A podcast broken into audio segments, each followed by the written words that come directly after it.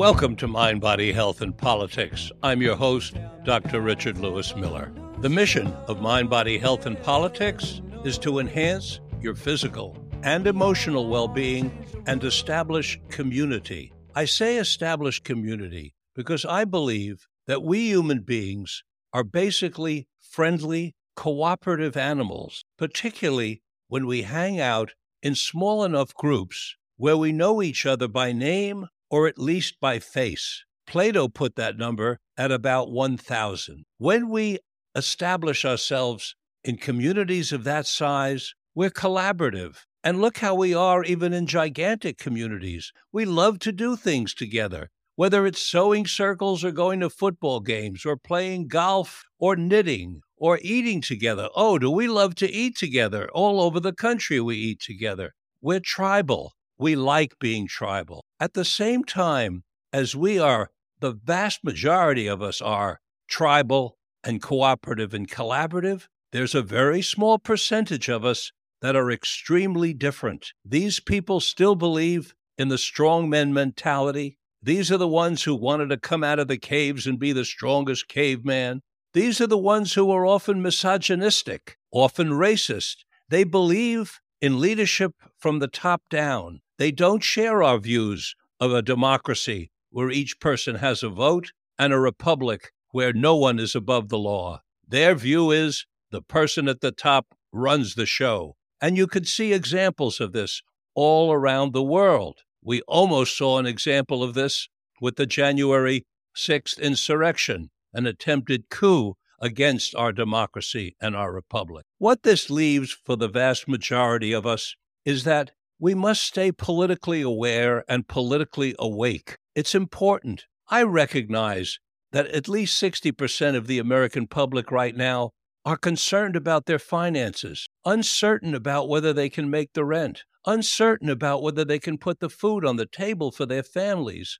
These are dire circumstances. But even in these dire circumstances, we must stay aware and awake so that the predator group does not take over our country. Please join in on this very important cause. It is the most important cause of our lives' time. Today on Mind, Body, Health, and Politics, I have someone who's been involved in this cause for her entire life. Denise Kaufman was first arrested during the free speech movement. Some of you may remember or you've read about it that happened at Sproul Hall at the University of California, Berkeley in the 60s. She went on to join Ken Kesey. Remember Ken Kesey and the Merry Pranksters? She actually got on Ken Kesey's bus. Her name was Mary Microgram. We may hear about some of that today. Denise went on to form the legendary all girls rock band called the Ace of Cups. And I think she'll tell us, I think historically it might have been the first all female band. There's a lot more to tell about Denise. She's also a wonderfully trained yoga teacher and more and more. But let's get to the interview. Welcome to Mind, Body, Health, and Politics, Denise. Thank you so much, Richard.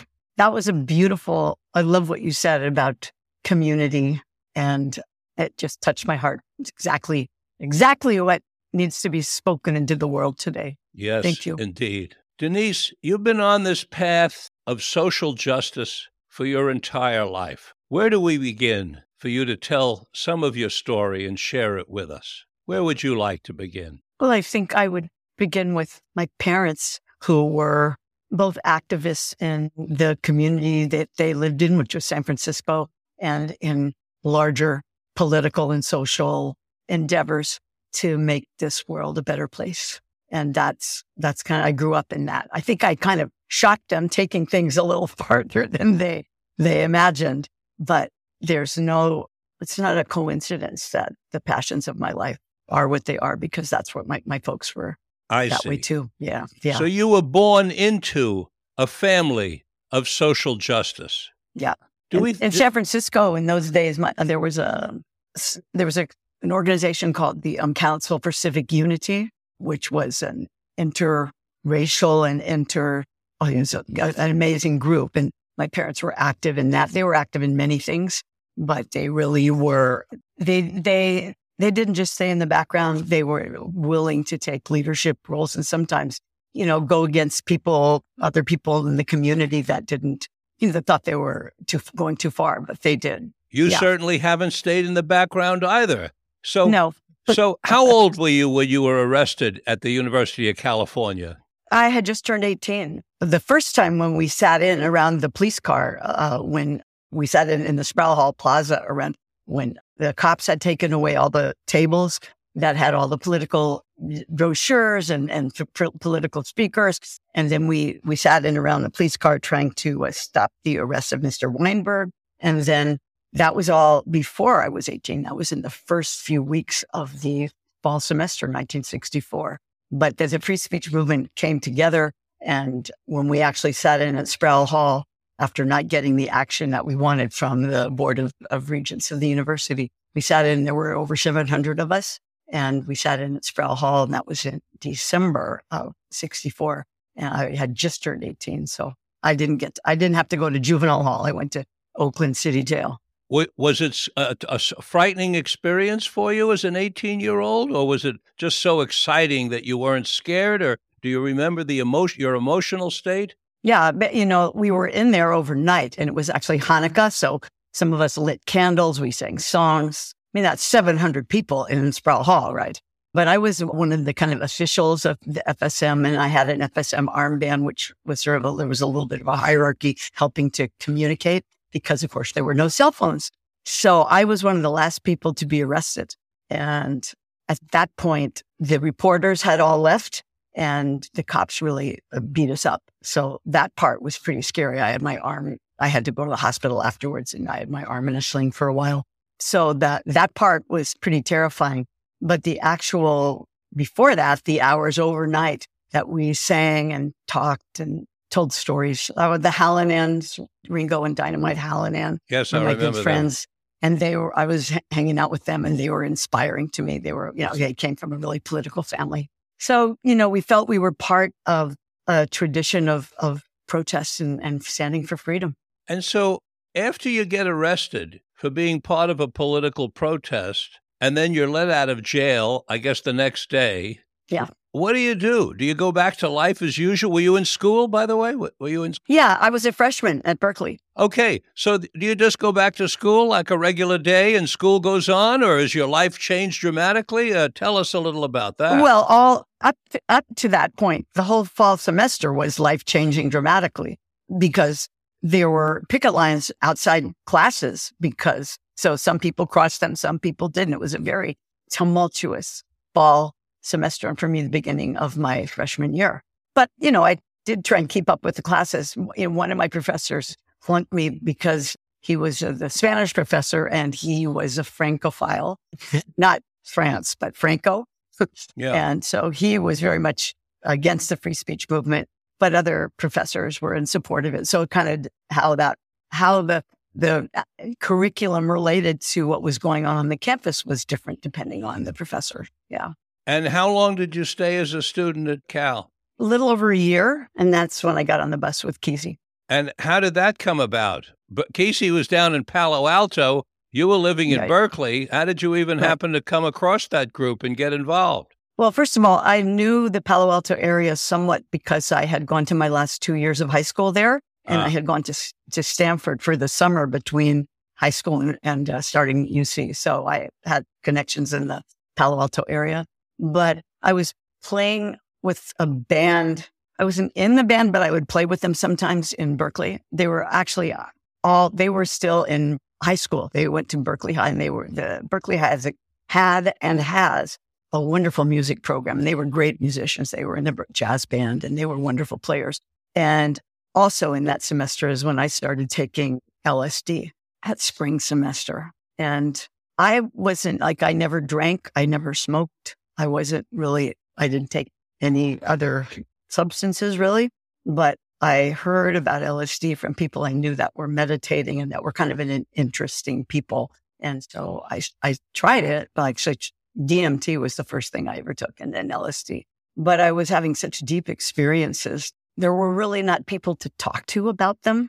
I mean, it was early on in the psychedelic explorations. And I was having experiences of, you know, connecting to a oneness that was so much deeper and more potent than anything I'd ever experienced before. And I was tr- trying to make sense of being an individual and being part of everything. So the guitar player in our band, Chip Wright, his father was the head of the Starr King Theological Seminary in Berkeley, which is the theological school for the Unitarian ministry.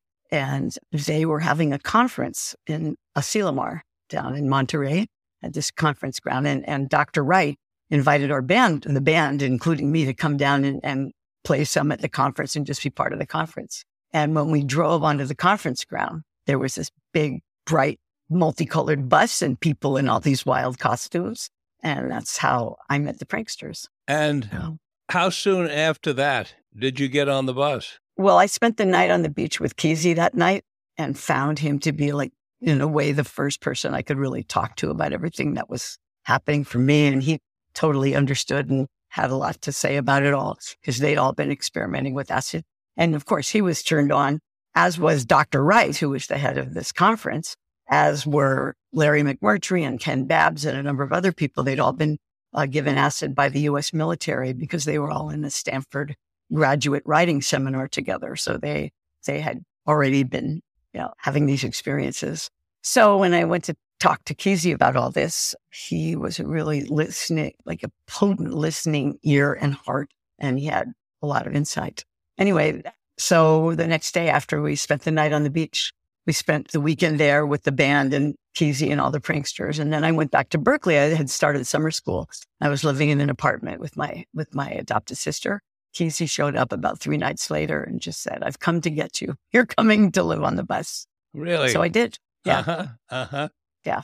And there are books written about that trip on the bus. Quite yeah, a there's the few. Yeah. And so for the- for our listeners who want to know more about it, you they can just Google Ken Kesey and the electric. I think it was Tom Wolfe wrote the electric Kool Aid acid test, didn't he?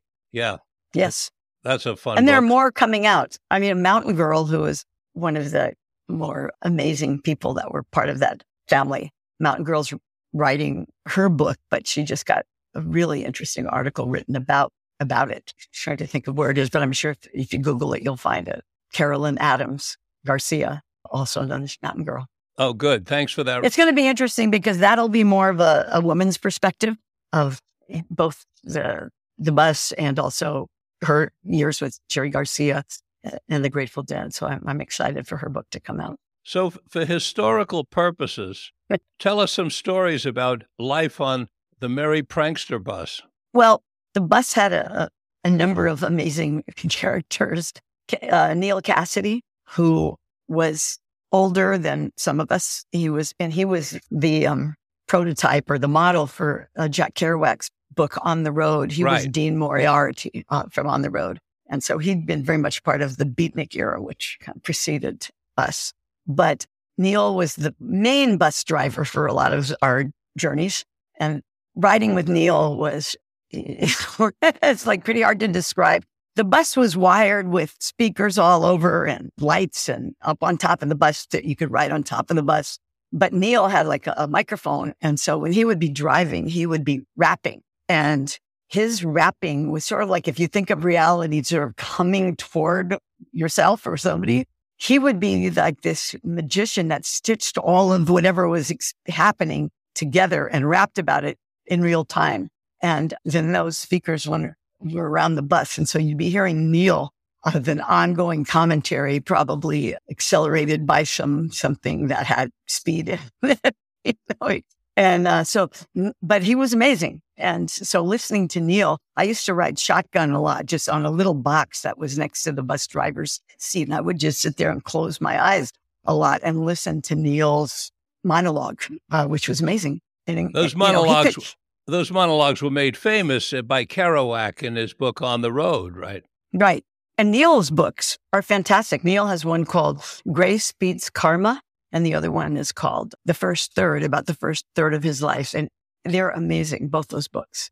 Oh, that's Um, good to know, Denise, because Yeah. he's more famous for having been a character in Kerouac's book than he is for his own life in a certain way. I, I think he's it's much more potent to hear him in his own voice describing his his life. He's amazing. He was yeah, he So you so you're driving yeah. cross country. You got oh, I didn't actually didn't drive across country. The bus had already gone across country oh. and returned to La Honda before I joined. I joined I the see. beginning of what what turned into the acid test, which were which were these events that we started doing with the for one show, the Warlocks, and then they became the Grateful Dead. We would do these events called the acid test where there would be a vat of Kool-Aid that was had acid in it and then other vats that did not. So people could, if they wanted to, get, get psychedelicized. But, and then the band would play and then we had Mike, we'd like have light shows and, you know, have speakers all over and microphones that people could, by Neal could be rapping or Kesey or Babbs or Wavy Gravy, who in those days was still Hugh Romney. So there was a lot of energy moving in a lot of different ways.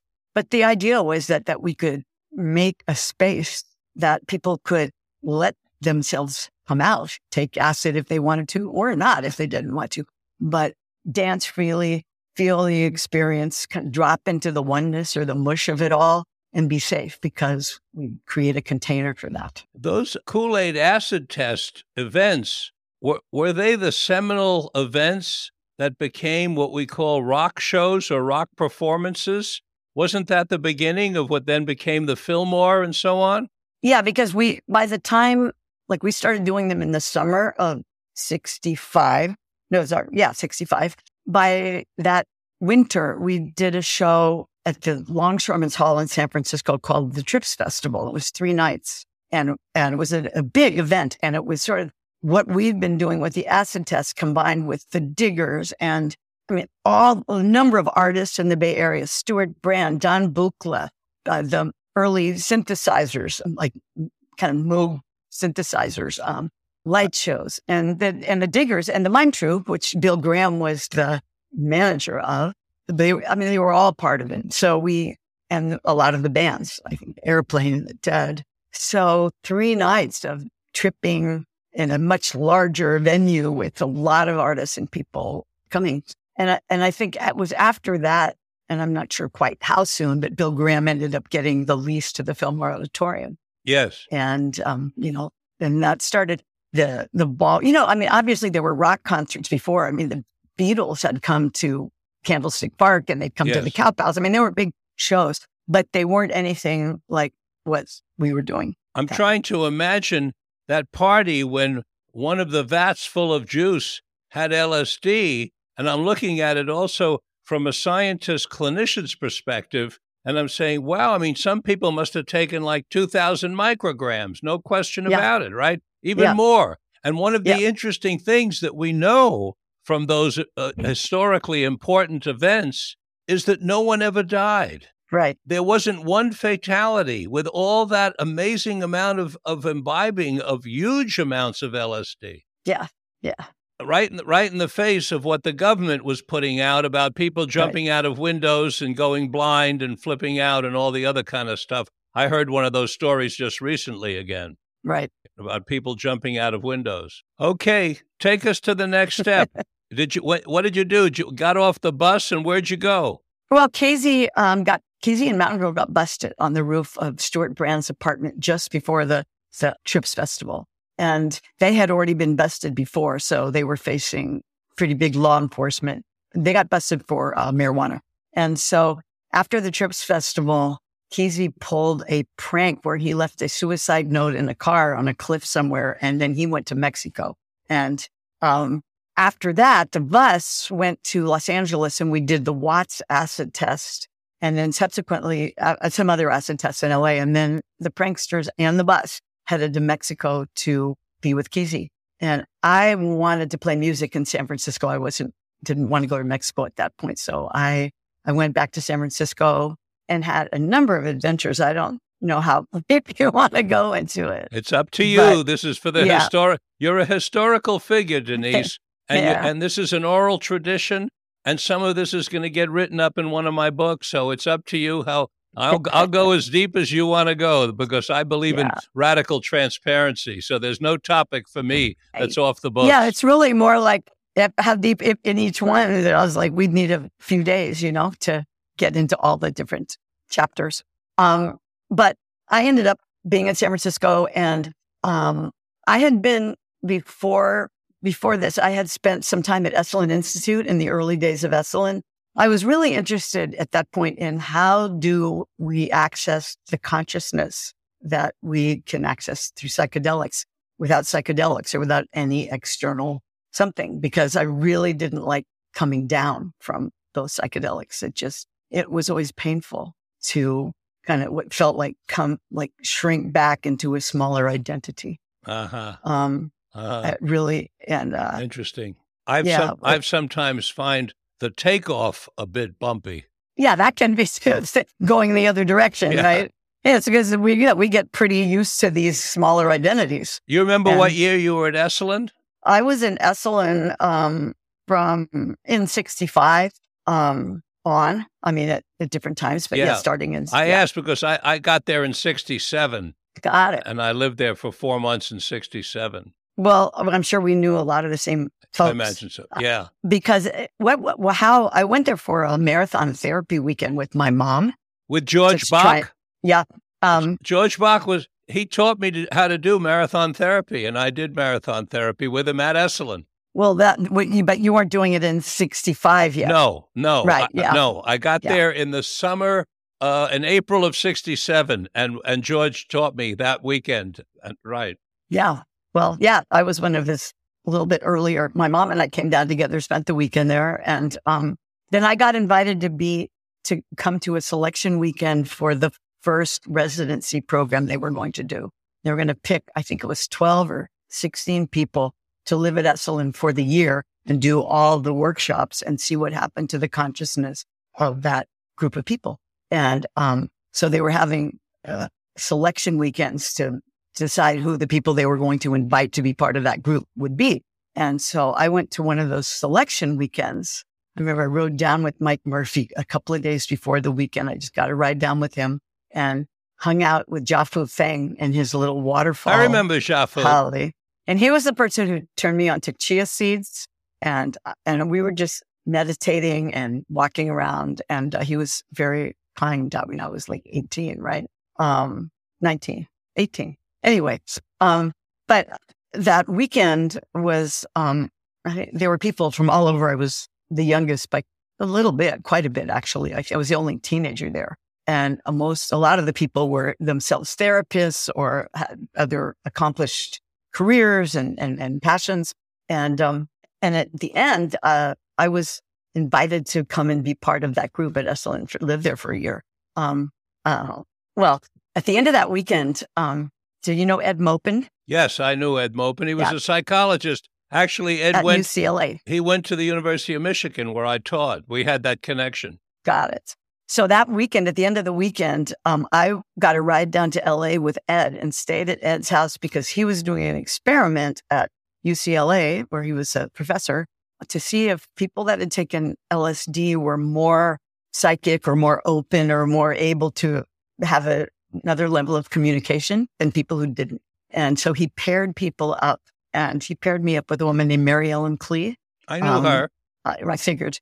And we, uh, we, you know, put this, it took us to UCLA and he had one of us be the sender and one of us be the receiver. And then they would show images like film or images and play music into headphones and then record us simultaneously to see what it was in, in our case that I was sending or saying and what she was receiving. And um, it was quite an interesting thing to be part of. And um, she got a lot of the things that I that I sent. You know, I mean, she was yeah. Anyway, that was kind of an interesting moment. But then after that, I was staying at Ed's house, and uh, he started painting this giant thing in his living room that looked like a coffin, and he was painting it. And it was kind of a little bit. I, I was a little like, I'm not sure about this.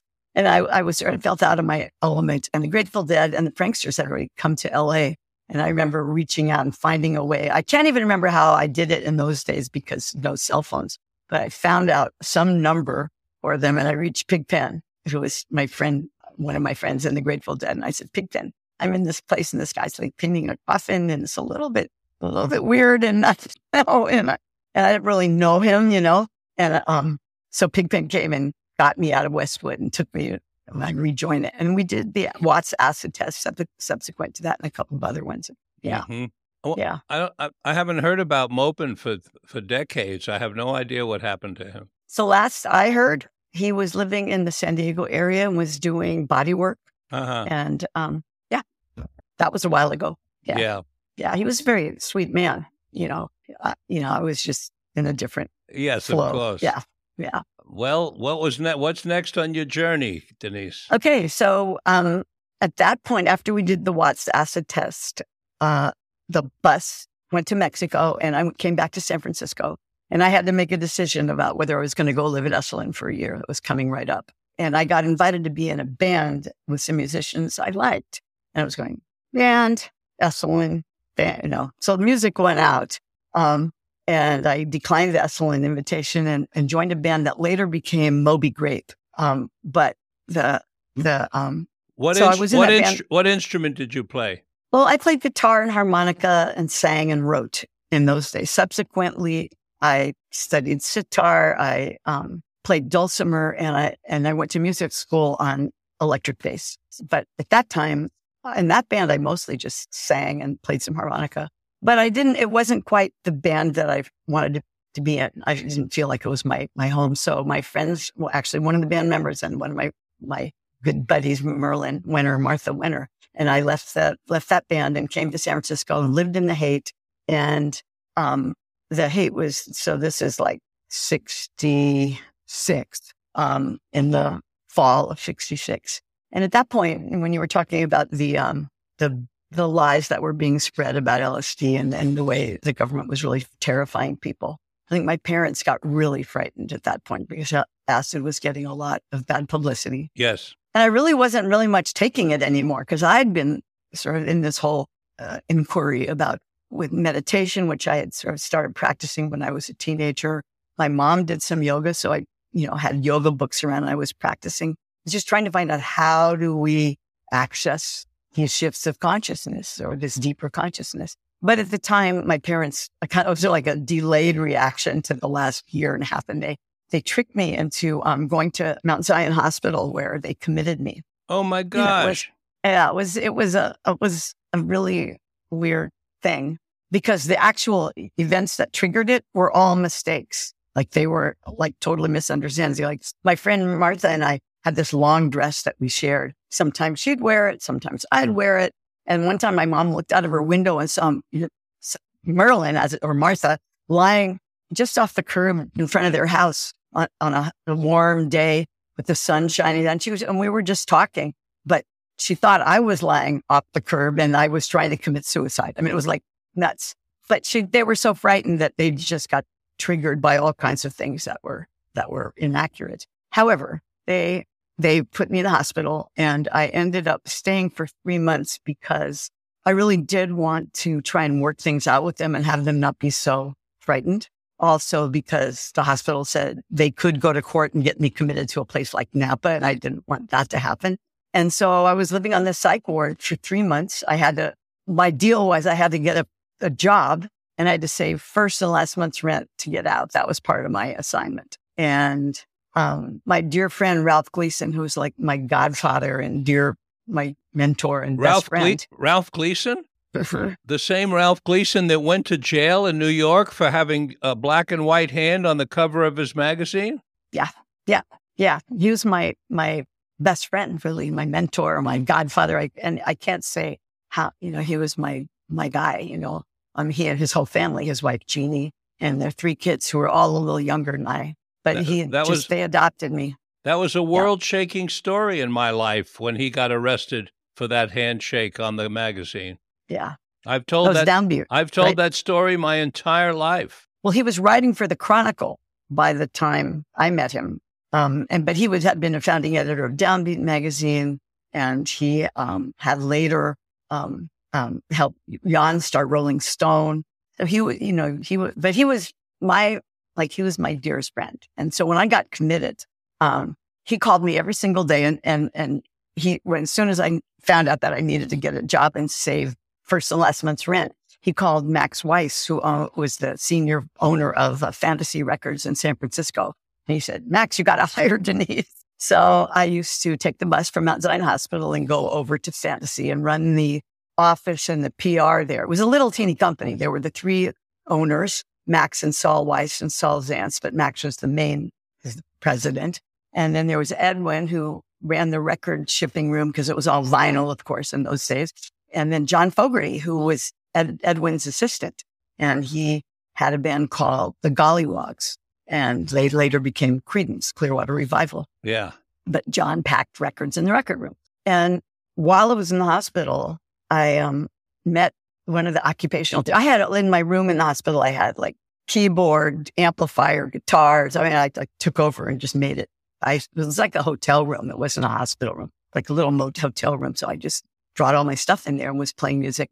And a woman took me upstairs, an occupational therapist, to meet somebody on the top floor who was recovering from a terrible car accident. And his name was Ambrose Hollingworth. And he had had an accident and become paraplegic. And his roommate, Leslie Scardelli, had been in a different accident and had become quadriplegic. And so they were sharing a room and they were great. I went up there. Ambrose used to manage Quicksilver Messenger Service before his accident. He was a mystic and a, an amazing soul. And uh, he wrote these amazing poems and I started putting them to music. And so we started kind of work, creatively working together. And one night, New Year's Eve, 1966, turning into 67, I went to a party at Blue Cheer's house, the band that was is in the Haight. And I walked into an upstairs room and I saw a woman with straight blonde hair with an acoustic guitar playing the blues, playing really good blues. And she was like playing some like Jimmy Reed, some, some, you know, just some really funky blues. And I pulled out a harmonica, which I always carried and it was in the right key. So we started playing and we played for about an hour. And then she said, well, my friends and I are starting an all women band and you've got to come over. You've got to be in the band. And I thought that was a really weird idea because I'd only been ever in bands with guys. And I was like, I, I just, I couldn't even really imagine it. But I went over to meet them and we just sat around this little apartment in Haight and started singing and playing. And I played them some of my songs and, and I went over a few times and then I was like, okay, I'm not going to do this anymore. And they all came over to the hospital. He said, you have to come back. You know? They came to the hospital. So, yeah, they got me. And it was like, so we started playing and we started writing. And I took them up to see Ambrose on the top floor of the hospital. And he said, I want to manage you. So that's how the band came together. The Ace um, of Cups? Yeah. And he was an astrologer and a mystic. And he pulled out a, a tarot deck and he ha- handed us this card of the Ace of Cups.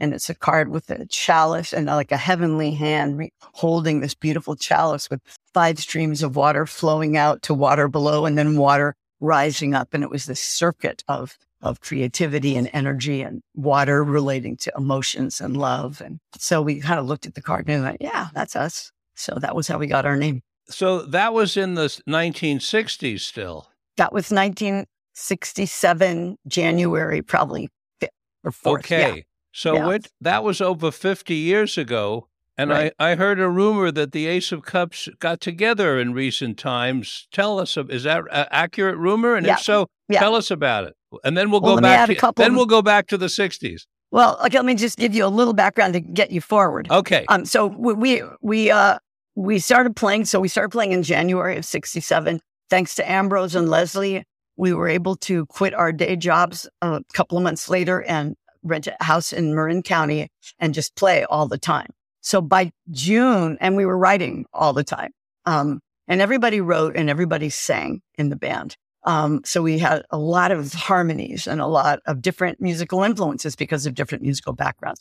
But by June of that same, so we'd been together from January till June. We opened in Golden Gate Park for Jimi Hendrix. So we had a pretty fast ramp up to being able to play in the Bay Area music scene. Um, and you asked, you said before, you know, there weren't any all women bands in the Bay Area at the time. So we were, and we'd never seen one. Um, and so we kind of were making it up as we went. There, there were other you know, women bands in other countries and there were some in other parts of the country, but nobody was getting record deals at that time. Um, so, I mean, no, all women bands were, especially, you know, who played their own instruments and wrote their own songs. Um, so that, so we never got to, we never got a record deal. So we never got to go into the studio and record our own music. And mostly what we played was our own music. I mean, of the maybe 80 songs that I could look at on some of our playlists, um, maybe four of them we didn't write, you know, pretty much everything we did. So we, we never got to, we sang backups for other bands, for Quicksilver and, and for Jefferson Airplane and other people we recorded with them on their albums doing background parts, but we didn't get to go in and have a deal and record our own music. So Was, fast forward to six to 50 well, years One later, second before we fast forward. Is the reason yeah. you didn't get the record deals because of attitude towards women? I think that was a lot of it.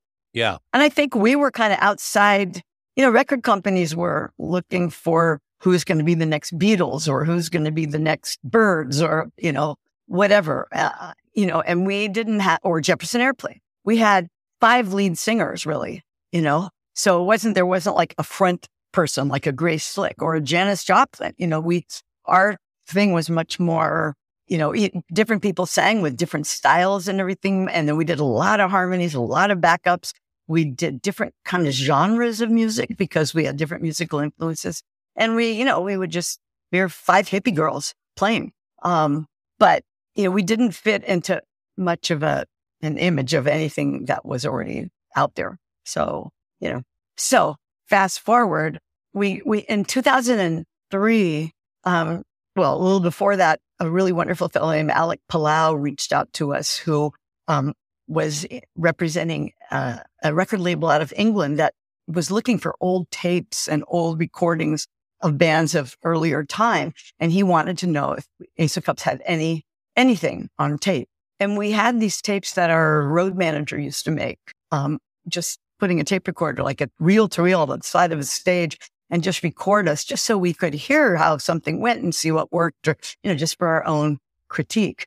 Um, so we did have a box of tapes that had been carried around for like 40 years and had gone through a hurricane, like a hurricane on Kauai in a garage and still survived. So we had these tapes and we gave them to Alec and he cataloged them. And of those tapes, he drew some songs. They wouldn't necessarily even have been the songs we would have necessarily recorded, but it was all we had. Or we didn't, you know, or the only ones we had a complete song. We maybe had some that was cut off. So in 2003, Ace Records division, Big Beat of Ace Records out of the UK released this album of old live tapes of ours. And, um, it was called It's Bad for You, but buy it. And when that came out, that was really the first time that people could identify something about our music in relation to the name that they'd seen on all these ballroom posters. And, you know, Jimi Hendrix, you know, spoke really highly of us in an article in, in the UK. And you know, so people were like, well, who are these Ace of Cups? But there was nothing recorded. So that record came out in 2003. And then people reached, I know it was early days, you know, the internet, we had that little website and people would write to us from, you know, Argentina or, you know, all over. People would say, I love your band. it was like, and a lot of people would say things like, we knew there were women writing and singing, but there's just, you know, was just couldn't find anything, you know, uh-huh. from that era. You know, a little bit later, yes. Uh-huh. You know, and certainly Janis Joplin you could hear and, and, and, uh, and Grace Slick. I mean, but in, in terms of all women, not, not. And so in 2011, I got approached by a fellow out of New York, a young guy. He's like my daughter's age, and he had a little boutique label in New York called um, High Moon Records. And he was a fan of our music from hearing that live album. And he really wanted to find more tapes to release and we just didn't have any. But we became friends and pretty soon we played for Wavy Gravy. We got together to play for Wavy's 70, 70th birthday in 2011. And I can't remember if it was 70 or 75. Anyway, it was a big, wonderful event.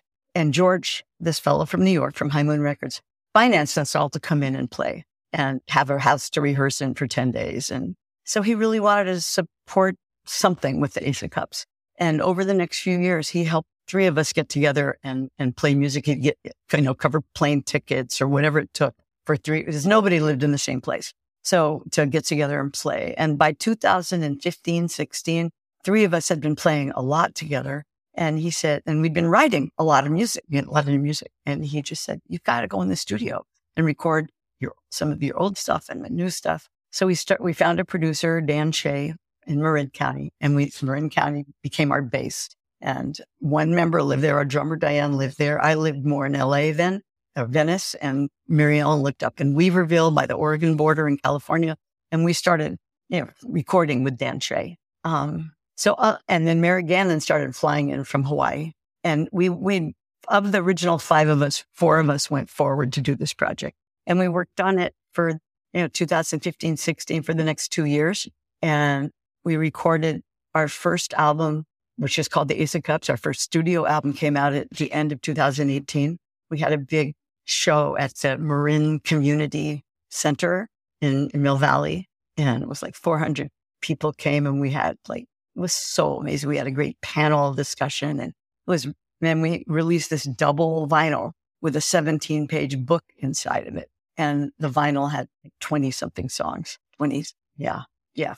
Two album, two, you know, and that was amazing. And then we, we were still recording and we ended up recording overall like 36 songs.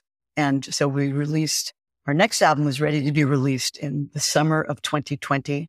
We had just finished all the work on it when the pandemic hit. Right. And we were supposed to tour that summer. We after the first album came out, we got to tour. We played the Oregon Country Fair and we played other with the Kate Wolf uh, Festival. And we oh, played good shows. for and you. You're on the road again. Was so fun. And we went to New York and we're on the Today Show or yeah, the what, with with with uh, Hoda and Andy Cohen hosting. It was so much fun we did that and we were on NPR's, um, sh- some of the shows there and we, we had a great time. So we, and we came back to New York one more time before the pandemic and did a couple of shows there. And then, and we had our, our second album ready to come out and we were supposed to tour that summer. And then it all fell apart Mm-hmm. with the pandemic. One of our members' husbands has Parkinson's and she can't leave him now. Another one has some dementia issues, her, her husband, her partner. So there, I don't know that we will ever play live again as the whole band. Um, it's not impossible, but it would take a lot. Um, but and you, then we released what we released one more um, EP this last summer, um, about six seven months ago. So we released all of the music that we have recorded. So that must um, feel wonderful for you. it does.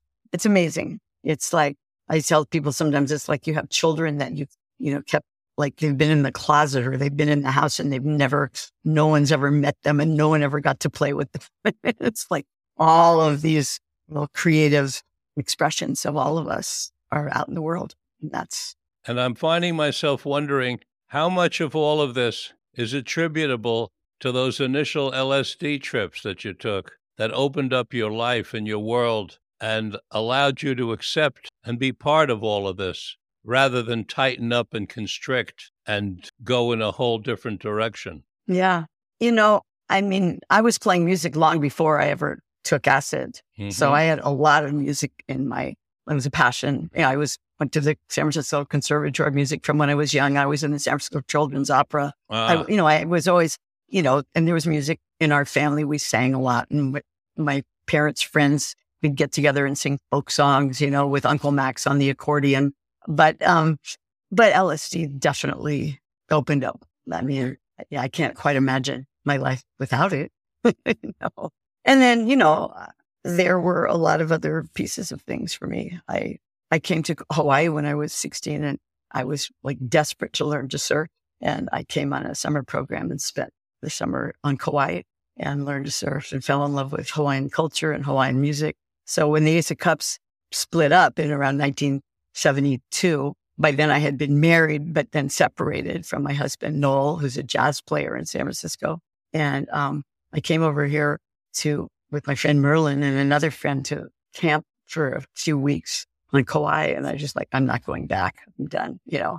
And uh, so, you know, I ended up over time buying land here with my ex-boyfriend and um, managing a political campaign and getting together with some other women and starting a private school, which is 47 years old now. And so you know, Kauai was very much, you know, you talk about community, there was a really strong sense of building and supporting community here. There still is. I want to hear a little bit about your farm. Yeah, we have a little family farm on the north shore of Kauai, and it's a little less than three acres, but it's adjacent to three other three acre farms. So when you drive in, you drive into kind of a 12 acre piece that each, that each family each of four families has their own little area. And we grow, it's organic. It's been organic since we got the land in 81 and we grow, it's orchards. So it's avocado, lychee, all different varieties of avocado, all kinds of citrus, starfruit, mango, longan, yeah, macadamia nuts. And then we have really wonderful gardens. I garden with my, my dear friend and neighbor, Justin Long and his wife or partner, Megan and their kids. And, um, he's my gardening guru. And, um, you know, he's it just turned 33 and, uh, he's lived a lot of places in the world, grew up in Madagascar and just knows a lot about gardening and plants. So we have a good time. We're going to garden today later. What percentage of the food that you ingest grows on your own property? Pretty much all of it. I mean, what what you know, what doesn't is like olive oil or Bragg's amino acids, yeah. or you know, some of those kind of things. But as far as like the, I'm tofu. I you know, I don't make tofu. I buy tofu um because I'm vegan. I've been vegan for you know going on 20 years, like 18 years maybe now. Um, and I was vegetarian from when I was 18. So, um, so you don't eat eggs? No, I don't. My my family does, but I don't. Yeah, yeah. I don't. Yeah, yeah, no dairy. I'm, but I'm, yeah. I'm vegan until dinner. and I, I, mean it literally. I'm very carefully a vegan uh, until dinner, breakfast and lunch, very careful. Yeah. But then for dinner, I'll have a piece of sometimes a piece of, of buffalo. Uh, and, and there's a reason for that. But, you know, th- because of what's going on with the meat and the fish and so on, I long ago had to say goodbye to that.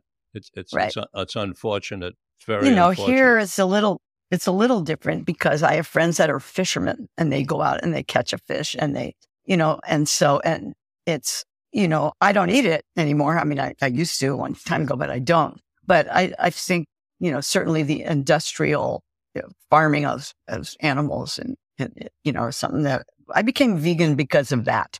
I, you know, I became a vegetarian because one day I could never eat meat again. The day before I loved meat. So it just happened for me. And I didn't know any vegetarians. I didn't have any reason about it. It was not a mental thing. It wasn't political. It was just like one day piece of meat looked like a shoe, a bottom of a shoe on my plate. I could never eat it again. So that happened that way. But vegan, becoming vegan was really, um, just, I couldn't participate in politically that system. Yeah. Yeah.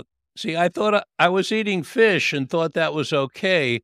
But then I interviewed Sylvia Earle on this program She's the world's foremost oceanographer, and she's 87 years old. She has more time underwater than anybody on the planet. She's really, you know, the person in oceanography. And she said, Richard, there is no place on the planet that you can find fish that don't already have plastic in their stomachs. Yeah. So even getting fish from my friends in Alaska, you know, my daughter Sarana and Aaron live in Haines, yeah. Alaska and their neighbor, their great friend Greg Bixby, is a salmon fisherman.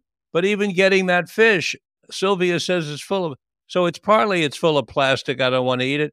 And the other part of it is the terrible industrialization of the fishing industry, as you point out. So it's a yeah. political issue as well. So you know that's how life is. I'm not going to cry over it. It's just uh, you know it's a it's it's an is what it is. Yeah, I think that there's just ways that we can at least back off from our immediate participation in something that we think is wrong. Yeah. You know, I don't, you know, and I, you know, especially as elders, I think we can lead by example. So people are always interested when they ask me like what, what I eat and, mm-hmm. you know, what's my, and I know, I think it's a little bit of a, an offering yes. from me to the world of like, okay, this is how I think it's possible to live mm-hmm. if I, if you can and make choices that are do less harm. Mm-hmm. I do eat egg whites mm-hmm.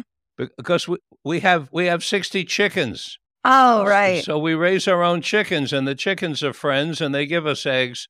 So I eat the egg whites joyfully. And, and you know, I'm not a person that that thinks everybody should have the same yeah. diet Well, or not- anything else. But I'm not participating in the commercial chicken industry right. and Tyson and all those folks and what they're up to. It's it's horrendous. It's Yeah. really Yeah. really horrendous. But I feel like everybody's got unique bodies and constitutions, and everybody needs something different. And I think, you know, it's important to not be so dogmatic that you don't listen to your own hmm body or your own health. If you have, you know, health people that you consult with in terms of health, if they're going, you really need to eat more egg whites, you know, like I, you know, I mean, I just feel as though, you know, it's a journey that you navigate and you have to navigate it between taking care of this in, Yes. in the way that suits you and, and how you want to live on the earth. I call this thing the transporter. It transports me. I, I live inside it, and it transports me around. Yeah. You're a you're a, a well known yoga teacher. How often do you personally do yoga nowadays? Oh, I do it all day long, every day. What I, You what do, I you're doing dog and I'm- cat dog and cat yoga like we talked about. Yeah, that's me. I um I I teach I I don't do I have a, a studio here on our farm and on north you know in past I would be teaching classes here and privates but since the trend, since the pandemic I have only done some privates here I've really hardly done a couple of small classes for people I know I you know my my practices now is a slow deep stretching practice called yin yoga that my friends Paul and Suzee Grilley kind of, I was part of the group that kind of developed what is now called yin back in 1990. And so I used to teach Ashtanga, which was a very more athletic practice and went to India and studied with Pattabhi Jois. And before that, I taught for Bikram at his studio in Beverly Hills.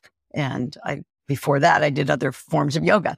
I, but I, I love the yin work. I love the slow, deep stretch work. I don't go to yoga for a workout. I go to yoga for depth, staying mobile, getting deep and quiet. And that's what, and it's sort of a foundation of, of mobility for life. That's what my yoga is about. It's like physically mobility and, and just flowing the chi or the prana or the energy through in a deep, deep, quiet way. That's what I want from yoga. I do Pilates four days a week and I, I'm in the ocean a lot and I go for good walks and hikes. So I do other things for working out, but yoga is the foundation or the yin work and the slow, deep stretch work is the foundation. Right before the program, we were sharing some thoughts on this, and I told you I do dog yoga, and you said, "Yeah, you do, you do animal yoga." You po- you pointed out that what I was saying about dogs, all animals do, which is they don't go to a class at nine o'clock. They just walk around when they want to stretch. They start stretching wherever they are. And Yes. and you're saying you you take that on. That's how you are. You just start stretching wherever you happen Yeah. to be if you're ready to stretch, right? Well, it, you know, I, as a practice, don't sit in chairs very often. I do my best not to. Like right now, I'm just sitting on the carpet here.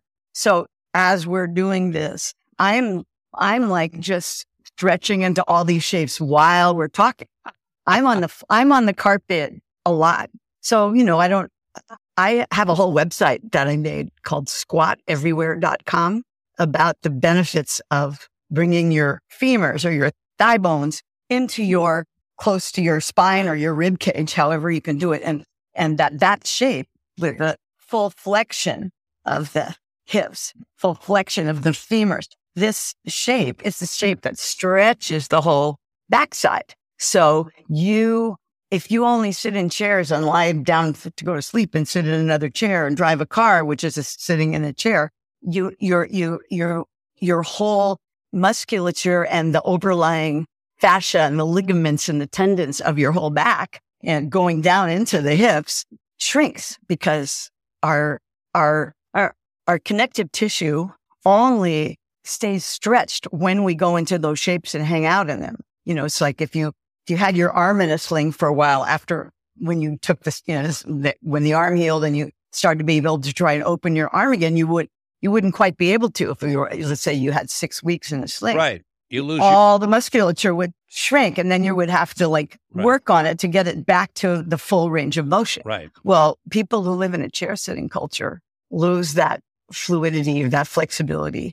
And so that's why so many people in the West have terrible back issues. So I created this website called squateverywhere.com and SWAT you know, like- everywhere.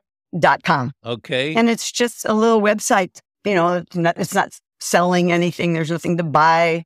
It's just so uh, to inform people like to get out of a chair and find some way to, first of all, be, be more of a dog or a cat. Watch your animals. They're stretching all the time. And then, you know, the squatting shape you can do lying on your back with your knees to the chest, or you can do it lying on your front in what is sort of called a child's pose or something like that, or a regular squat, like, you know, some kind of a, uh, upright squat, like a lot of countries, that's just the way people sit. Right. Right. So, and that's how we're meant to, I mean, all children naturally squat and then they grow up if they do in a chair sitting culture and that ability can just diminish because if you don't do it, a lot of people lose it. It's a, so. it's a great, it's a great piece of information to be passing on. I was laughing when, when you were talking because when I was courting my wife, we were sitting in her living room. Her sister-in-law came in. She was visiting from uh, North Carolina. We were in. My wife was in Denver at the time, and as she was walking into the room, I was picking up my left leg and bringing it up to my head, you know, like you just did. And right. and then, you know, and she came in, she was standing there and talking. I put my leg down, then I picked my other leg up and I and I pulled it and I held it up there for a while as I was talking. What I didn't know was she then went back to the family and they said, "Well, what this this tell us about this guy that Jolie's dating?" She said, well, he was very nice, but I, he was sort of odd. I mean, all of a sudden he's lifting his legs up in the air towards his face while we were talking. oh, but I'm great. I'm so glad that I learned that many years ago to do that right. because it's it's I'm sure I, I do have a lot of pain in my back, partly because I'm six five and my posture leaves something to be desired, so it's put strain, and now I'm dealing with it. But um, and you probably sit in a chair more than you ought to. I, you know, it's very interesting. You bring me back to this, Denise, because when I started after Esalen in 67, when I opened up my first clinic in San Francisco, the Gestalt Institute for Multiple Psychotherapy on Sacramento Street near Children's Hospital, I only had beanbag pillows in the entire clinic. There were no chairs. And then when I moved to Wilbur Hot Springs in 1972, we put beanbag pillows everywhere. But over the years, the creep, a pillow goes, a chair comes in, a pillow goes, a chair comes in, and all of a sudden all the pillows are gone and, and chairs, and you've just brought me back to, and I think I may go out and buy myself a beanbag pillow. I think that's a brilliant idea.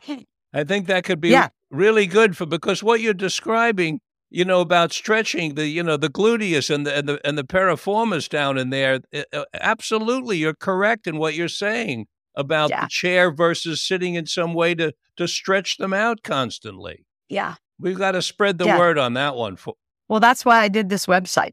Okay. Um it's you know it's really just just to encourage people. We have a really fun song on it. My friends and i wrote the song and then made a really fun video so you can see the squat song and then I do a couple of little teaching modalities on there. And, you know, it, it's just an offering to, and people find it. The Rolf Institute, they were using the SWAT really? song and they were using the side. Well, I'll go there and I'll, I'll become an ambassador yeah. for your SWAT, for your. Thank you. And just know that, you know, you, it, you know, it may be as simple as when someone wakes up in the morning to bring one knee as close in as possible. It doesn't have to be into your chest maybe for some people, depending on their hip structure, it may be a little bit more lateral, uh-huh, right? Uh-huh. But you want to, you want to, and you don't have to, you want to be able to just bring, bring the, the femur in and just hang out there. You don't want to be too much effort. I mean, you want the way, another way to do it that I love is to bring your buttocks up to a wall so that your legs are going, you're lying perpendicular to the wall with your spine perpendicular and your legs are straight up the wall, right? Yes. And then you just bring your knees toward your chest and the wall that will hold you in a squat or some version of it. And then you just can relax. Because the point of stretching, of this kind of stretching the core, is if you if you're uh, tense up and you're engaging the muscles too much, you're pulling the joint space close. That's what muscles do, right? They pull the joint space close. So you have to relax so you can traction open yes. the vertebrae, or you can traction open and just relax there and stay for longer. I call it or orthodontia for your body, yeah, for your core. You know, you want to be just slowly moving or stretching this connective tissue because it will stretch. You just have to relax and stay longer. I've got compression in L2, 3, and 4, and nerves are being pressed on, which is causing a great deal of pain. And when you were doing that with your hands, I was picturing Yep. myself being able to pull that apart. I wish I could just Exactly. fly over and study with you for a few days and you'd fix it. I wish back. you could. I could give you a little program that you we could do it in two or three days. That would be. I mean, I've no. I mean, this sounds like I'm being You can. You're old Okay. enough. Yeah, no.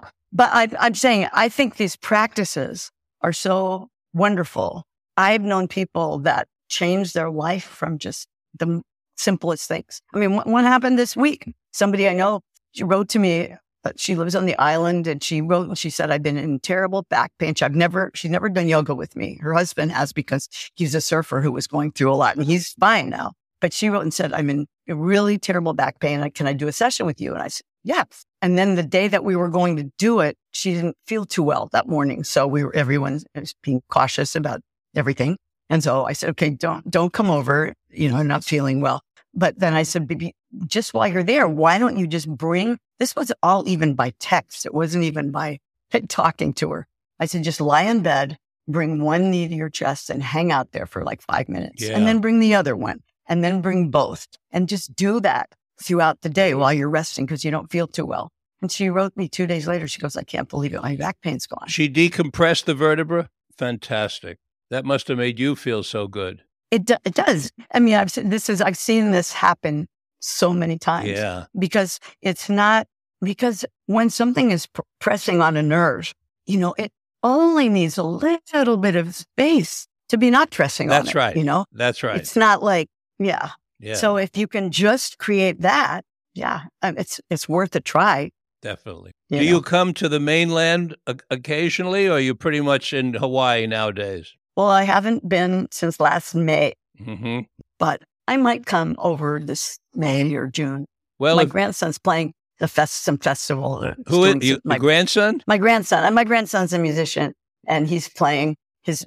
He's living in the UK right now, but he's playing some fest. He's doing tours this summer and stuff. So I might come over and try and catch up with him. Well, if you come Yeah. over to California, I want you to come up to Wilbur Hot Springs and hang out. And, I'd love to. and we'll get Rabbi Sid and, and Ellen Spiro up there with us, and we'll we'll hang out together.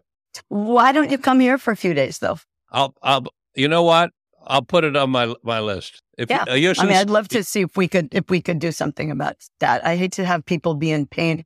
At least, at least let's give it a try. You know, and it. I mean, I've had enough wonderful results with people that it's worth it to try and see if this kind of practice will make a difference for you. You know, the invitation seems so sincere, Denise. I think I'm going to take you up on it. Great, that'd be great, Richard. I will do it. Yeah, I think that's a good place for us to stop, wonderful. but it's only a partial stop because there's so much more to your story.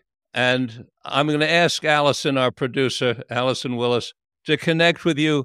Maybe you'll give us a round two of this interview and we can fill in some of the other 50 years because we, we really, great. we fast forwarded from around 1967 to 2003, 2007. And then, you know, with the, so to be, let's just say to be continued. That sounds great. Thank you so much for being with us Thank today so on Mind, much. Body, Health, and Politics. And thank you, our dear listeners, for participating with us. Please go to our website, mindbodyhealthpolitics.org, where our programs are archived and you can listen at your own convenience. Every 9 o'clock, we go live on Tuesday mornings, Pacific Standard Time, 9 o'clock. Until the next time we're together, this is Dr. Richard Miller reminding you that good health is worth fighting for and it's essential for life, liberty, and the pursuit of happiness.